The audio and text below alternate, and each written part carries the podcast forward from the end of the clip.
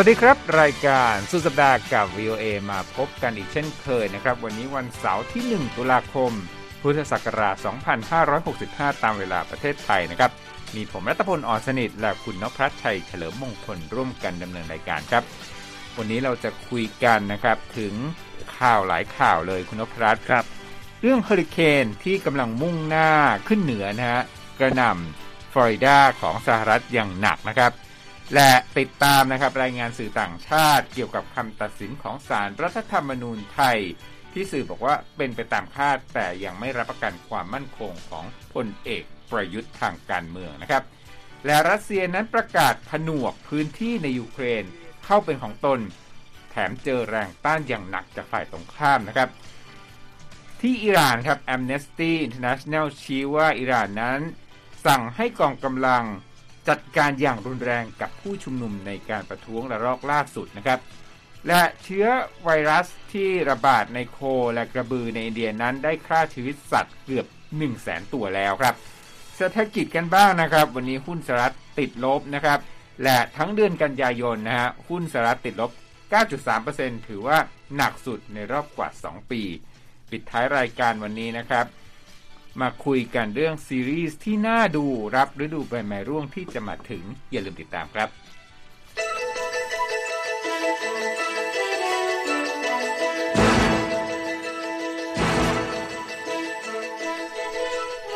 ครับคุณนพรัตน์ครับเรื่องที่ถูกจับตามองอย่างใกล้ชิดในสหรัฐนะครับ ก็คือเฮอริเคนเอียนนะฮะใช่ครับ ที่ตอนนี้มุ่งหน้าขึ้นเหนือหลังกระหน่ำฟลอริดาอย่างหนักใช่ไหมครับ ใช่ครับ ก็สถานีโทรทัศน์ ทั้งประเทศนะครับก็ติดตามสถานการณ์ที่เกิดขึ้นอย่างต่อเนื่องก็ล่าสุดพายุเฮอริเคนลูกนี้ก็ขึ้นสั่งขึ้นฝั่งนะครับที่รัฐเซาท์แคโรไลนาแล้วฮะในวันศุกร์ตามเวลาของสหรัฐนะครับ ก็หลังจากสร้างความเสียหายอย่างหนักให้กับพื้นที่รัฐฟลอริดาในช่วงที่ผ่านมาตามรายงานของ AP นะครับศูนย์เฮอริเคนแห่งชาติของสหรัฐรายงานว่าจุดศูนย์กลางของเฮอริเคนเอียนที่ขึ้นฝั่งเนี่ยเข้าเข้าไปที่บริเวณเมืองชื่อจอร์จทาวน์นะครับในช่วงบ่ายวันศุกร์ อ๋อแต่ว่ากำลังลมเนี่ยอ่อนแรงกว่าเมื่อตอนที่เคลื่อนตัวผ่านอ่าวฟลอริดาเมื่อวันพุธที่ผ่านมา อย่างไรก็ตามนะครับ พลังของพายุลูกนี้ยังแรงพอที่จะนำพาน้ำฝนปริมาณมากนะครับมาจมเมืองชาร์ลสตันซึ่งเป็นเมืองประวัติศาสตร์สำคัญของรัฐนี้ได้นะครับ รายงานข่าวระบุด้วยครับว่าพายุฝนกำลังแรงส่งผลให้ต้นไม้และเสาไฟต่างๆ ในเมืองเก่าแก่อายุ 350 ปีนี้โยกเยกไปมา แล้วก็ทำให้พื้นที่ใจกลางเมือง ซึ่งอยู่ติดกับชายทะเลท่วมไปแล้วตั้งแต่ช่วงเที่ยงของวันศุกร์ตามเวลาท้องถิ่นนะครับบอกว่า ช่วงนั้นเนี่ยพายุตอนยังไม่ได้ขึ้นฝั่งเลยก็ตาม แล้วก็ในช่วงที่ผ่านมาเฮอริเคนเอนก็ทิ้งร่องรอยความเสียหายตลอดเส้นทางที่พัดผ่านมาตั้งแต่ขึ้นฝั่งที่อ่าวฟลอริดานะครับโดยพายุลูกนี้ได้ชื่อว่าเป็นพายุที่มีความรุนแรงลูกที่สุดลูกหนึ่งที่สหรัฐเคยประสบมา แล้วก็ทำให้พื้นที่ตามแนวชายฝั่งของรัฐฟลอริดาจมบาดาล ทำลายบ้านเรือนเป็นสิ่งเสี่ยงหรือถอนร้านค้าต่างๆ ที่ตั้งอยู่ริมหาด แล้วก็ทำให้ประชาชนกว่า 2 ล้านคนไม่มีไฟฟ้าใช้ด้วยนะครับครับเจ้าหน้าที่ยืนยันครับว่ามีผู้เสียชีวิตในภัยพิบัติครั้งนี้แล้วอย่างน้อย 9 รายนะครับ แต่หลายฝ่ายเชื่อว่าจำนวนที่แท้จริงเนี่ยจะสูงในระดับมากกว่านี้ หลังจากที่ค้นหาผู้รอดชีวิตและยืนยันตัวเลขอีกครั้งต่อจากนี้นะครับศูนย์เฮอริเคนแห่งชาติออกคำเตือนประชาชนที่อยู่ใกล้แม่น้ำซาวานา ของรัฐเซาท์แคโรไลนาซึ่งคือรัฐที่อยู่เหนืออ่าฟลอริดาไปนะครับ บอกว่าบริเวณดังกล่าวเนี่ยจนถึงเขตที่เรียกว่าเคปเฟียนะหรือว่าแหลมเฟียอยู่ในรัฐนอร์ทแคโรไลนาเนี่ยให้เตรียมตัวรับมือกับพายุลูกที่ว่านี้ และคาดว่าจะทำให้เกิดพายุซัดฝั่งที่มีความสูงกว่า 2 เมตรเลยทีเดียวนะครับ ขณะเดียวกันนะครับรอนเดซันติสนะครับ ผู้ว่าการรัฐฟลอริดาได้กล่าวในวันศุกร์ว่าเจ้าหน้าที่กู้ภัยนั้นได้ออกไปตรวจสอบบ้านเรือนกว่า 3,000 หลัง ที่ตั้งอยู่ในพื้นที่ประสบภัยหนักแล้วนะครับไมเคิลเวห์เนอร์นักวิทยาศาสตร์ด้านภูมิอากาศจาก Lawrence Berkeley National Lab และผู้ร่วมเขียนรายงานวิชาการเกี่ยวกับผลกระทบของพายุลูกนี้กล่าวครับว่า การเปลี่ยนแปลงของสภาพภูมิอากาศหรือว่า climate change เนี่ยส่งผลให้เฮอริเคนเอียนนำพาน้ำฝนมามากกว่า ที่ควรจะเป็นอย่างน้อยถึง 10%นะฮะรายงานข่าวระบุว่าเฮอริเคนลูกนี้เนี่ยอ่อนแรงลงบ้างหลังจากเคลื่อนผ่านคาบสมุทรฟลอริดา ก่อนที่จะเริ่มมีกำลังขึ้นอีกครั้งหนึ่ง ในช่วงเย็นวันพฤหัสบดี เมื่ออยู่ในมหาสมุทรแอตแลนติก โดยมีลมสุแรงสูงสุด 140 กิโลเมตรต่อชั่วโมง ขณะที่ขึ้นฝั่งรัฐเซาท์แคโรไลนาซึ่งก็ยังต่ำกว่าระดับ 240 กิโลเมตรต่อชั่วโมง เมื่อตอนที่พายุลูกนี้กระหน่ำฟลอริดาในวันพุธนะครับ กองกำลังสำรองสหรัฐหรือว่า National Guard ได้รับคำสั่งให้ตั้งรับสถานการณ์ในรัฐเซาท์แคโรไลนาเพื่อช่วยเหลือผู้ประสบภัยแล้ว ขณะที่ประธานาธิบดีโจไบเดนได้อนุมัติการประกาศสถานการณ์ฉุกเฉินของรัฐนี้ เพื่อเร่งส่งสัพพะกำลังมาช่วยเหลือและฟื้นฟูต่างๆนะครับ ส่วนที่รัฐนอร์ทแคโรไลนาผู้ว่าการรอยคูเปอร์ เรียกร้องให้ประชาชนเตรียมรับมือกับฝนที่จะตกหนักลมพัดแรง และความน่าจะเป็นที่จะเกิดภาวะไฟดับได้ครับคุณนพรัตน์ครับ อีกเรื่องหนึ่งนะฮะเราจะไปกันที่รัสเซียบ้างนะครับครับ ประธานาธิบดีปูตินของรัสเซียประกาศผนวกพื้นที่ใน 4 เขตปกครองของยูเครนเข้ากับรัสเซียนะ แม้ว่ากองกำลังของรัฐบาลมอสโกนั้นอาจจะประสบความปราชัยครั้งใหญ่ที่สุดนับตั้งแต่เปิดฉากลุกรานประเทศเพื่อนบ้านของตนในเร็วๆนี้แล้วก็ตามนะครับ ประธานาธิบดีปูตินประกาศในระหว่างการทำพิธีผนวกดินแดนดังกล่าว ที่ทำเนียบเครมลินในวันศุกร์ว่า ประชาชนที่อาศัยอยู่ในเขตปกครองลูฮานส์ดอนเนส เคอร์ซอน และสปอริเซียกำลังจะกลายเป็นเพื่อนร่วมชาติของเราตลอดไปแล้ว ในการนี้นะครับปูตินก็ได้มีปฏิกิริยาแล้วก็มีถ้อยแถลงดังกล่าว ส่วนฝ่ายตรงข้ามคุณนพรัตน์ครับประธานาธิบดีโวโลดิเมียร์เซเลนสกี้ตอบโต้ออกมาด้วยคำประกาศว่า ตนกำลังจะยื่นใบสมัครแบบเร่งด่วน เพื่อเข้าร่วมกับกลุ่มพันธมิตรทางทหารนาโต้แล้วนะครับทำเนียบขาวของสหรัฐก็ประนามการยึดแผ่นดินของรัสเซียครั้งนี้เช่นกันนะครับ โจไบเดนผู้นำสหรัฐออกแถลงการณ์เรียกการผนวกดินแดนครั้งนี้ว่าเป็นเรื่องหลอกลวง โดยระบุว่ารัสเซียนั้นกำลังละเมิดกฎหมายระหว่างประเทศ และทำการเหยียบย่ำกฎบัตรสหประชาชาติ และแสดงให้เห็นถึงการที่รัสเซียนั้นไม่เคารพต่อชาติใด ๆ ที่สนับสนุนสันติภาพด้วยนะครับ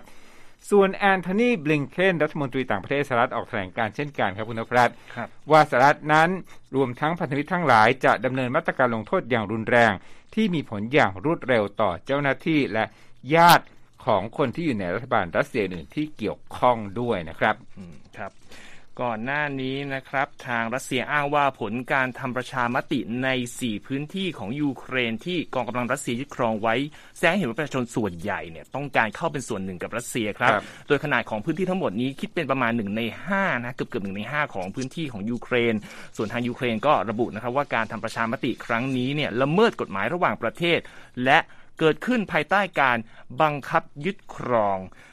ก่อนการประกาศผนวกพื้นที่ในวันศุกร์นะครับทำเนียบเครมลินได้ออกประกาศแล้วว่าการลุกรานเข้าไปในพื้นที่ที่ได้รับการผนวกแล้วจะถือว่าเป็นการโจมตีต่อรัสเซียนะครับ ผู้สื่อข่าวก็ได้สอบถามดิมิทรีเพสคอฟโฆษกเครมลินว่าถ้าหากยูเครนพยายามยึดพื้นที่ที่รัสเซีย ประกาศผนวกคืนกลับเข้ามาเนี่ยจะถือเป็นการโจมตีรัสเซียหรือเปล่าคำตอบของดิมิทรีเพสคอฟคือ ก็ไม่สามารถมองเป็นอย่างอื่นได้นะครับ นอกจากนั้นประธานาธิบดีปูตินนะครับยังเอ่ยปากด้วยว่าตนพร้อมจะใช้อาวุธนิวเคลียร์ปกป้องบูรณภาพแผ่นดินแดนของรัสเซียด้วย แต่ว่าแม้รัสเซียเดินหน้าประกาศผนวกอาณาเขตในวันศุกร์ไปแล้วเนี่ยทางกองทหารยูเครนก็ยังทำการปิดล้อมทหารรัสเซียจำนวนหลายร้อยคนที่ป้อมทหารหลักแห่งหนึ่งในเขตปกครองดอนเนตสก์นะครับโดยเดนิสพูชิลินผู้นำในดอนเนตสก์ซึ่งสนับสนุนรัสเซียยอมรับว่ากองกำลังของตนเสียพื้นที่สองหมู่บ้านในเมืองลีมันให้กับกองกำลังกรุงเคียฟไปแล้วทำให้ป้อมทหารในบริเวณนั้นถูกโอบล้อมไปครึ่งหนึ่ง กองทัพยูเครนเองก็ยืนยันครับว่าปฏิบัติการโอบล้อมทหารรัสเซียในพื้นที่ดังกล่าวเดินหน้าไปด้วยดี แต่ยังไม่ขอเปิดเผยรายละเอียดใดๆจนกว่าสถานการณ์จะนิ่งนะครับแต่ว่าการพ่ายแพ้ของรัสเซียในจุดนี้ก็จะเป็นโอกาสให้กับทางยูเครนยึดพื้นที่บางส่วนที่มอสโก เพิ่งประกาศผนวกเข้าไปกลับคืนเป็นของตนได้นะครับ ขณะเดียวกันมีรายงานข่าวครับว่ามีการยิงขีปนาวุธเข้าใส่ขบวนรถของพลเรือนที่เตรียมข้ามจากพื้นที่ที่ยูเครนปกครองในซาปอริเชียในวันศุกร์ โดยเจ้าหน้าที่เปิดเผยว่ามีผู้เสียชีวิตอย่างน้อย 23 คน และมีผู้ได้รับบาดเจ็บ 28 คน ใกล้ๆกับซาปอริเชีย และมีผู้เสียชีวิตอย่างน้อยอีก 3 คน และบาดเจ็บไม่ต่ำกว่า 12 คนในเมืองมิโคลาอิฟด้วย โดยขบวนรถดังกล่าวถูกโจมตีนั้นขณะที่เป็นรถของประชาชนที่พยายามเดินทางข้ามไปส่วนในที่ทางรัสเซียยึดครองอยู่เพื่อ ช่วยสมาชิกของตนกลับมานะครับ ทางประธานาธิบดีเซเลนสกี้ก็โพสต์ข้อความลงในแอปพลิเคชันเทเลแกรมว่า รัสเซียกำลังคลั่งที่จะทำการแก้แค้นต่อความแน่วแน่ของเรา และต่อความล้มเหลวของตัวเอง แล้วก็สืบเนื่องจากผลกระทบของการประกาศระดมพลของประธานาธิบดีปูตินนะครับที่ทำให้ชาวหนุ่มชาวรัสชาวรัสเซียจำนวนมากเดินทางนอกประเทศกันล่าสุดรายงานข่าวครับว่าฟินแลนด์ที่มีชายแดนติดกับรัสเซีย กลายเป็นประเทศล่าสุดที่ประกาศปิดพรมแดนของตนไปเรียบร้อยแล้วครับครับ ขอบคุณมากคุณนพรัตน์ที่สรุป background เรื่องของการผนวกดินแดนรัสเซียแล้วก็การรบพุ่งกับ ยูเครนนะครับครับอีกข่าวหนึ่งนะที่เป็นข่าวเฮดไลน์ข่าวพาดหัวใหญ่ที่ประเทศไทยนะก็คือคำตัดสินของศาลรัฐธรรมนูญเรื่องการดำรงตำแหน่งของนายกรัฐมนตรีพลเอกประยุทธ์จันทร์โอชาของไทยนะครับ สื่อต่างประเทศก็จับตามองเรื่องนี้อย่างใกล้ชิด แล้วก็มีรายงานออกมารัวๆนะครับ วันนี้ผมจะรวบยอดนะว่าสื่อสำคัญสำคัญเนี่ยเขารายงานว่าอะไรบ้างนะครับครับ สื่อต่างชาตินะฮะรายงานคำตัดสินของศาลรัฐธรรมนูญด้วยคะแนน 6 ต่อ 3 เมื่อวันศุกร์นะฮะที่ให้พลเอกประยุทธ์จันทร์โอชา ปฏิบัติหน้าที่เป็นนายกรัฐมนตรีต่อไปได้ เนื่องจากให้เริ่มนับวาระของการดำรงตำแหน่ง ตามการที่ใช้รัฐธรรมนูญฉบับ 2560 บอกว่าที่ศาลตัดสินอย่างนี้นะฮะสื่อต่างชาติรายงานว่าไม่เกินความคาดหมายนะเมื่อพิจารณาว่าทิศทางที่ผ่านมา ศาลรัฐธรรมนูญนั้นมักจะตัดสินไปในทางที่เอื้อต่อฝ่ายรัฐบาลนะครับครับอย่างไรก็ตามสำนักข่าวต่างประเทศอย่างเช่นนิวยอร์กไทมส์นะมองบอกว่าพลเอกประยุทธ์จันทร์โอชานั้นยังคงเผชิญความไม่มั่นคงทางการเมืองต่อไปนะ จากคะแนนนิยมที่ตกต่ำโดยเฉพาะจากการบริหารเศรษฐกิจและการจัดการเรื่องโควิด -19 รวมทั้งการที่เขาจะสามารถดำรงตำแหน่งนายกได้เต็มไม่ถึงปีคศปีพศ 2568 ทำให้พลเอกประยุทธ์นั้นอาจจะไม่ถูกเสนอชื่อจากพรรคการเมืองให้เป็นผู้ชิงตำแหน่งนายกในการเลือกตั้งทั่วไป ที่คาดว่าจะเกิดขึ้นในปีหน้า เนื่องจากเขาจะไม่สามารถดำรงตำแหน่งนายกได้ครบวาระ ถ้าหากชนะเลือกตั้งและได้เสนอเป็นนายกนะครับครับสำหรับสำนักข่าว AP ครับระบุว่าคำตัดสินของศาลในครั้งนี้นั้น เป็นไปตามที่หลายฝ่ายคาดไว้ เนื่องจากศาลมักมีคำตัดสินในทางการเมืองที่เป็นไปทางที่เอื้อต่อรัฐบาลของพลเอกประยุทธ์นะครับ AP ยังระบุด้วยว่ากระบวนการยุติธรรมของไทย โดยเฉพาะศาลรัฐธรรมนูญและกองทัพไทยนั้น วางบทบาทตนเป็นผู้พิทักษ์อย่างเข้มแข็งต่ออำนาจฝ่ายอนุรักษ์นิยมของไทย ซึ่งพวกเขามองว่าสถาบันกษัตริย์เป็นเสาหลักที่สำคัญของฝ่ายอำนาจนี้นะครับ AP รายงานต่อด้วยว่าหลังการตัดสินครั้งนี้ พลเอกประยุทธ์ยังคงเผชิญความท้าทายทางการเมืองในต้นปีหน้า เนื่องจากรัฐสภาจะมีอายุครบ 4 ปี และจะต้องจัดการเลือกตั้งใหม่ ขณะที่คะแนนนิยมของเขาอยู่ในระดับต่ำและพลเอกประยุทธ์เองถูกวิจารณ์ว่าบริหารเศรษฐกิจผิดพลาด และจัดการเรื่องวัคซีนป้องกันโควิด -19 อย่างไม่มีประสิทธิภาพพอตามรายงานของ AP นะครับ ทั้งนี้ผลสำรวจความคิดเห็นโดยสถาบัน บัณฑิตพัฒนาบริหารศาสตร์ หรือว่านิด้าเมื่อเดือนสิงหาคมระบุครับว่า ผู้ตอบแบบสอบถาม 64%จากทั้งหมด 1,312 คน ต้องการให้เขาออกจากตำแหน่ง ในขณะที่อีก 33%ระบุว่าศาลควรเป็นผู้ตัดสินการดำรงตำแหน่งของพลเอกประยุทธ์นะครับเอพีอธิบายต่อนะครับว่าการจัดการดำรงตำแหน่งนายกรัฐมนตรีของไทยให้ไม่เกิน 8 ปี มีเพื่อพุ่งเป้าไปที่ทักษิณชินวัตรอดีตนายกรัฐมนตรีสายประชานิยม ที่ได้รับความนิยมอย่างมาก และถูกโค่นจากอำนาจในการทำรัฐประหารเมื่อปี 2549 แต่ยังคงมีอิทธิพลทางการเมืองจนถึงปัจจุบันนะครับการทำรัฐประหารในครั้งต่อมาปี 57 ยึดอำนาจจากรัฐบาลยิ่งรักษินวัตรน้องสาวของทักษิณเพียงไม่นานหลังจากที่ ศาลมีมติถอดถอนยิ่งรักษณ์ออกจากตำแหน่งจากการมีส่วนใช้อำนาจแทรกแซงโยกย้ายข้าราชการนะครับ เอพีสรุปนะครับว่ากลุ่มอนุรักษ์อนุรักษ์นิยมของไทยรวมทั้งกองทัพ กังวลว่าความนิยมในตัวทักษิณจะเป็นภัยต่ออิทธิพลของตน รวมทั้งต่อสถาบันกษัตริย์ โดยสารทำหน้าที่เป็นผู้พิทักษ์ฝ่ายอนุรักษ์นิยม และมักมีคำตัดสินไปในทาง ที่เป็นลบต่อทักษิณและผู้ท้าทายอื่นต่อฝ่ายอนุรักษ์นิยม ตามรายงานฉบับนี้นะครับ มาฟังรอยเตอร์บ้างคุณนพรัตน์ครับรอยเตอร์รายงานว่าคำตัดสินของศาลรัฐธรรมนูญในครั้งนี้ จะเป็นการเพิ่มอำนาจทางการเมืองให้กับพลเอกประยุทธ์ ซึ่งเป็นหนึ่งในนายกที่ครองอำนาจนานที่สุดคนหนึ่งของไทยนะครับ และเป็นผู้ที่จงรักภักดีต่อสถาบันพระมหากษัตริย์อย่างเข้มข้น ที่ผ่านมาพลเอกประยุทธ์เผชิญกับความพยายามที่จะโค่นล้มเขานะครับ รวมถึงการอภิปรายไม่ไว้วางใจถึง 4 ครั้ง และยังมีคดีขัดแย้งทางผลประโยชน์ และการประท้วงครั้งใหญ่ที่เรียกร้องให้เขาลาออก และให้มีการปฏิรูปสถาบันกษัตริย์ เมื่อปีเมื่อปีพศ 2563 ซึ่งถูกจุดชนวนจากการที่ศาลรัฐธรรมนูญนั้น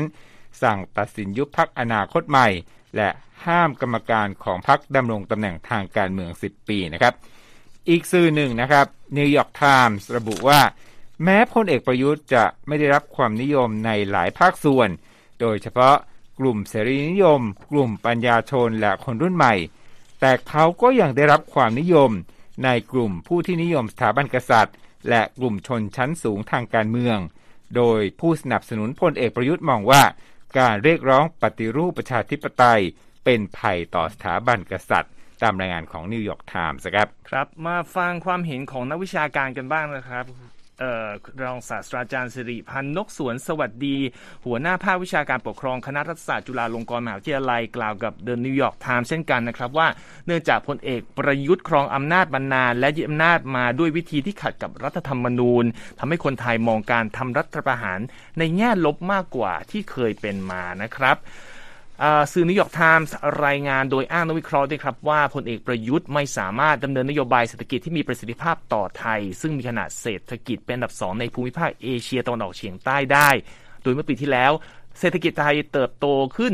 1.6%ซึ่งเป็นอัตราเติบโตที่ช้าสุดแห่งหนึ่งในภูมิภาคนะครับ ในขณะที่ปีนี้ทางการไทยเพิ่มการคาดการณ์การเติบโตของเศรษฐกิจไทยจาก 2.7 เป็น 3.2%ซึ่งทางอาจารย์ท่านนี้บอกว่ายังทำให้เศรษฐกิจไทยเติบโตช้าที่สุดในภูมิภาคอยู่ดีนะครับ อีกท่านหนึ่งครับรองศาสตราจารย์พวงทองพักเขาพักเขา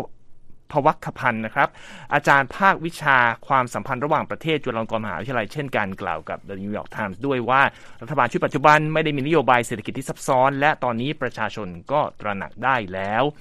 ด้านพลเอกประยุทธ์ได้กล่าวทางเพจ Facebook ของตนเองในวันศุกร์นะครับ ไม่นานหลังจากมีคำตัดสินจากศาลรัฐธรรมนูญออกมา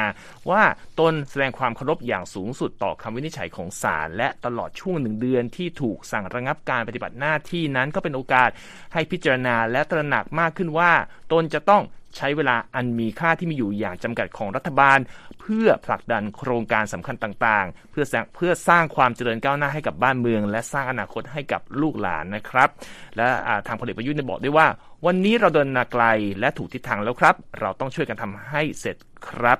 เป็นงานกล่าวทิ้งท้ายในโพสต์เฟซบุ๊กที่ปิดการแสดงความคิดเห็นจากสาธารณชนพร้อมระบุว่า จะมอบหน้าที่ให้ผู้ที่เกี่ยวข้องชี้แจงด้านการเมืองต่อไปครับ ครับ วันนี้ก็ใช้เวลามากนะครับ รายงานถึงเรื่องราวของไทยนะครับ เราจะพักสักครู่นะครับ ยังมีเรื่องราวต่างประเทศอื่นๆ รออยู่ครับ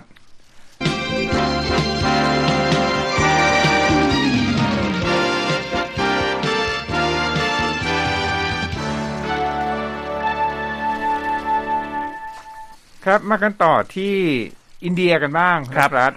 มีข่าวเรื่องโรคระบาดนะ โรคลัมปีสกินนะ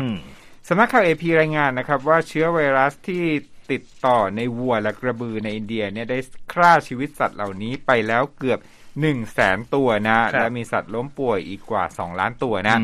เหตุการณ์นี้เนี่ยทำให้เกษตรกรผู้เลี้ยงสัตว์ สูญเสียรายได้จากการขายเนื้อ และการผลิตนม ทั้งยังทำให้เกิดปัญหาต่อความพยายามขยายพันธุ์สัตว์อีกด้วยคุณนพรัตน์ครับ โรค lumpy skin disease ในวัวควาย นั้นเป็นเชื้อไวรัสที่มีแมลงดูดเลือดเช่นยุงและเห็บเป็นพาหะนำโรคนะครับ เชื้อดังกล่าวนั้นจะทำให้สัตว์นั้นมีไข้ แล้วก็ผิวหนังเป็นตุ่ม ถ้าพิจารณาแล้วเนี่ยที่ผ่านมาเนี่ยภาคเกษตรกรรมของอินเดียเนี่ยเผชิญกับสิ่งท้าทายหลายอย่างนะ อากาศที่ผันผวนเนี่ยทำให้ผลผลิตข้าวน้อยลง แล้วก็ผลผลิตประเทศประเภทถั่วนะก็น้อยลงด้วยนะ ก็เป็นเรื่องราวของโรคระบาด อีกเรื่องหนึ่ง ก็เป็นข่าวที่หลายคนเนี่ยมองมาหลาย ๆ ไตรมาสนะก็คือผลงานของตลาดหุ้นสหรัฐคุณนพรัตครับเป็นไงครับวันศุกร์เนี่ยเป็นวันสุดท้ายของเดือนกันยายน แล้วก็เป็นวันสิ้นสุดไตรมาสที่สามด้วย ปรากฏว่าหุ้นสหรัฐเนี่ยติดลบหนักนะ แล้วก็ทำให้ดัชนี S&P 500 เนี่ยต่ำลง 9.3%สำหรับเดือนกันยายน ถือว่าเป็นผลงานที่ย่ำแย่ที่สุดตั้งแต่เดือนมีนาคม 2 ปีก่อน ซึ่งเป็นเวลาตอนนั้นเนี่ยตลาดหุ้นถูกกดดันอย่างหนักจากการระบาดของโคโรนาไวรัสนั่นเองนะครับครับสำหรับเดือนกันยายนนี้ปัจจัยที่กดดันก็คือ เรื่องของเงินเฟ้อและอัตราดอกเบี้ยนั่นเอง เขากังวลกันว่าการขึ้นดอกเบี้ยเพื่อรับมือกับเงินเฟ้อเนี่ยอาจจะทำให้เศรษฐกิจเข้าสู่ภาวะถดถอยนะครับ นอกจากนั้นแล้ว S&P 500 ยังติดลบ 3 ไตรมาสติดต่อกันนะฮะและอยู่ในระดับต่ำสุดตั้งแต่เดือนพฤศจิกายนปี 2020 หากนับตั้งแต่ต้นปีแต่ที่ดังกล่าวก็ปรับตัวลดลงกว่า 25%นะฮะธนาคารกลางสหรัฐหรือว่าเฟดนั้น รับบทแนวหน้าของโลกนะในการต่อสู้กับทิศทางเงินเฟ้อ โดยการขึ้นดอกเบี้ย โดยพยายามไม่ให้เกิดผลกระทบรุนแรงเกินไปต่อการขยายตัวทางเศรษฐกิจและตลาดแรงงานนะฮะล่าสุดนะฮะรองประธานเฟดเลลเบรนาร์ดได้ เป็นเจ้าหน้าที่ระดับสูงสุดของระบบธนาคารกลางคนล่าสุดที่กล่าวถึงการขึ้นดอกเบี้ยว่า น่าจะยังคงดำเนินต่อไปจากนี้นะครับเอาละเอามาเรื่องเกี่ยวกับคนไทยครับในอเมริกากันบ้างนะครับครับ เป็นเรื่องที่สร้างความเศร้าโศกมาเมื่อกว่าปีหนึ่งแล้วนะฮะฮะที่คุณวิชารัตนภักดีเนี่ยถูกทำร้ายเสียชีวิตใช่ที่ครับซานฟรานซิสโก มีความคืบหน้าอย่างไรครับ ก็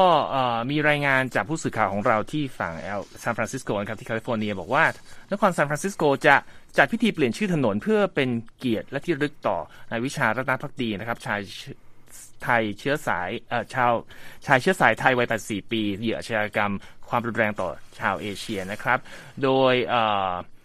จะมีการเปลี่ยนชื่อถนนที่ชื่อว่า Sonora Lane ในนครซานฟรานซิสโกเป็นชื่อถนนวิชารัตนภักดี Way ในวันเสาร์ที่ 1 ตุลาคมตามเวลาที่ซานฟรานซิสโกนะครับเพื่อเป็นรึกเพื่อเป็นรำลึกและเป็นเกียรติต่อเอนายวิชาที่ตกเป็นเหยื่อนี้ โดยนางมนทนัตนาพักดีทายาทของนายวิชากล่าวว่าถนนโซโนราเลนเนี่ยเป็นถนนที่นายวิชา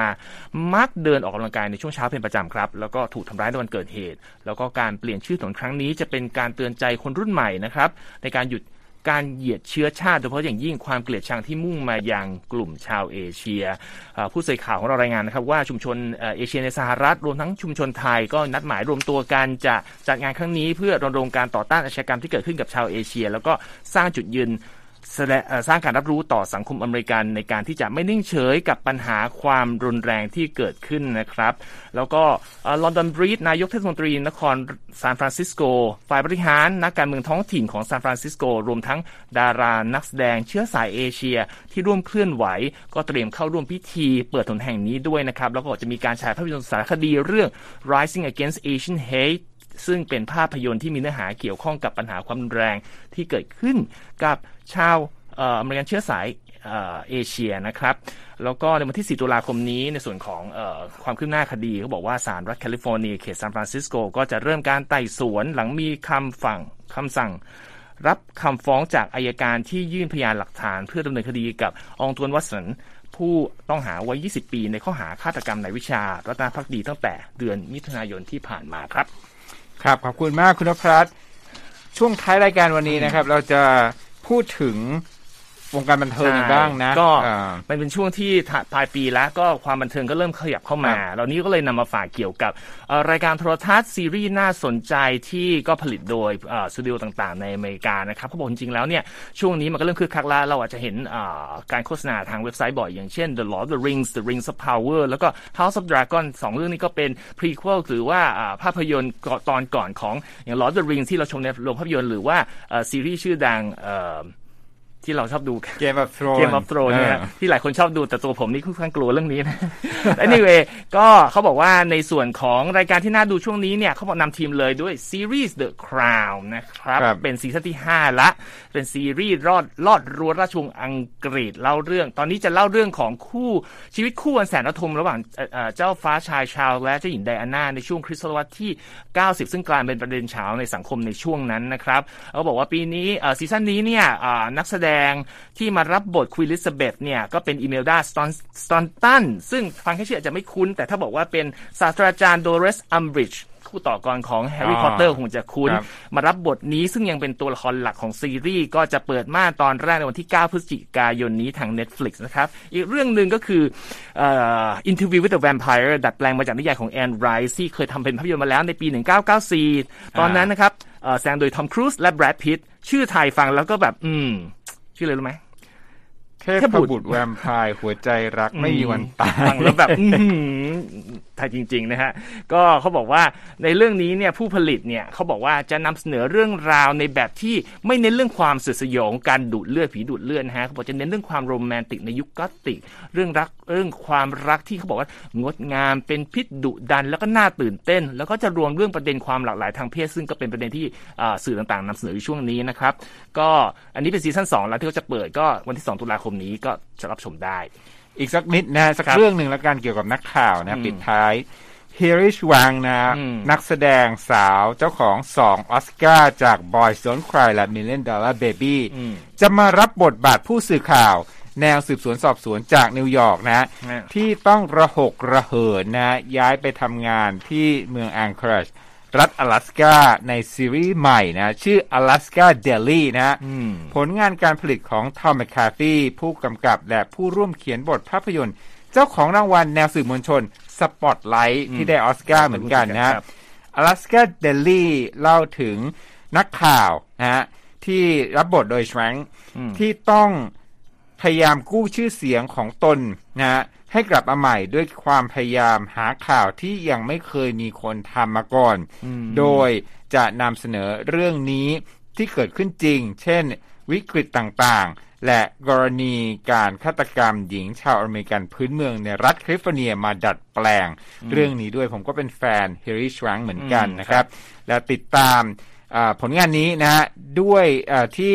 ช่อง NBC ในวันที่ 6 ตุลาคมนี้นะครับครับ นั่นก็เป็นรายการข่าวสดสายตรงอืมเออเอ้าสุดสัปดาห์สุดสัปดาห์กับครับ VOA วันนี้นะครับ ก็หลายเรื่องนะจนรีเวยกลาได้ผ่านไปอย่างเร็วจนเราลืมนะฮะ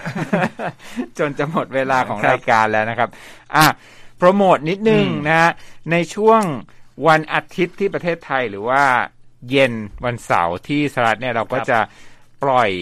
อาสารคดีอืมที่ ผลิตโดยทีมงาน VOA ไทยนะครับชื่อ Who's My Dad นะอืมเป็นภารกิจของลูกครึ่งไทยในการพยายามตามหาพ่อของพวกเขาครับที่เป็นทหารอเมริกันที่รบในสงครามเวียดนามนะฮะติดตามได้ทางช่องทางเว็บไซต์ของเรา voa thai com Facebook ของเราแล้วก็ YouTube นะครับ วันนี้เราสองคนต้องลาไปก่อนนะครับ สวัสดีคสรับวัสดีครับ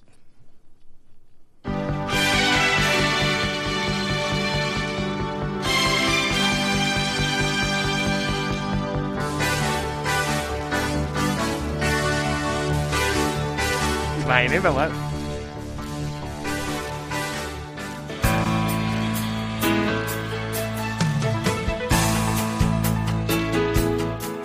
ครับและที่จบไปก็คือรายการจาก Voice of อเมริกาภาคภาษาไทย หากคุณผู้ฟังต้องการฟังรายการในวันนี้อีกครั้ง สามารถเข้าไปได้ที่เว็บไซต์ voa thai com และคลิกที่โปรแกรมของเราครับ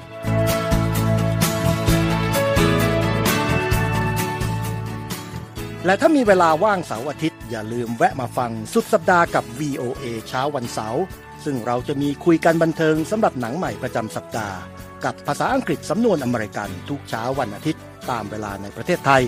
ติดตามฟังย้อนหลังได้จากเว็บไซต์ของเราเช่นกันครับ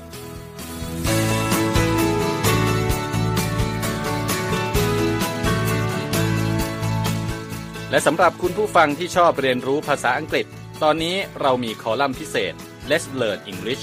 ซึ่งเปิดโอกาสการเรียนรู้และฝึกทักษะภาษาอังกฤษ ในรูปแบบที่ถูกออกแบบโดยผู้เชี่ยวชาญตามมาตรฐานการศึกษาของอเมริกา เพื่อให้เนื้อหาเหมาะสมสำหรับผู้เริ่มเรียนภาษาอังกฤษ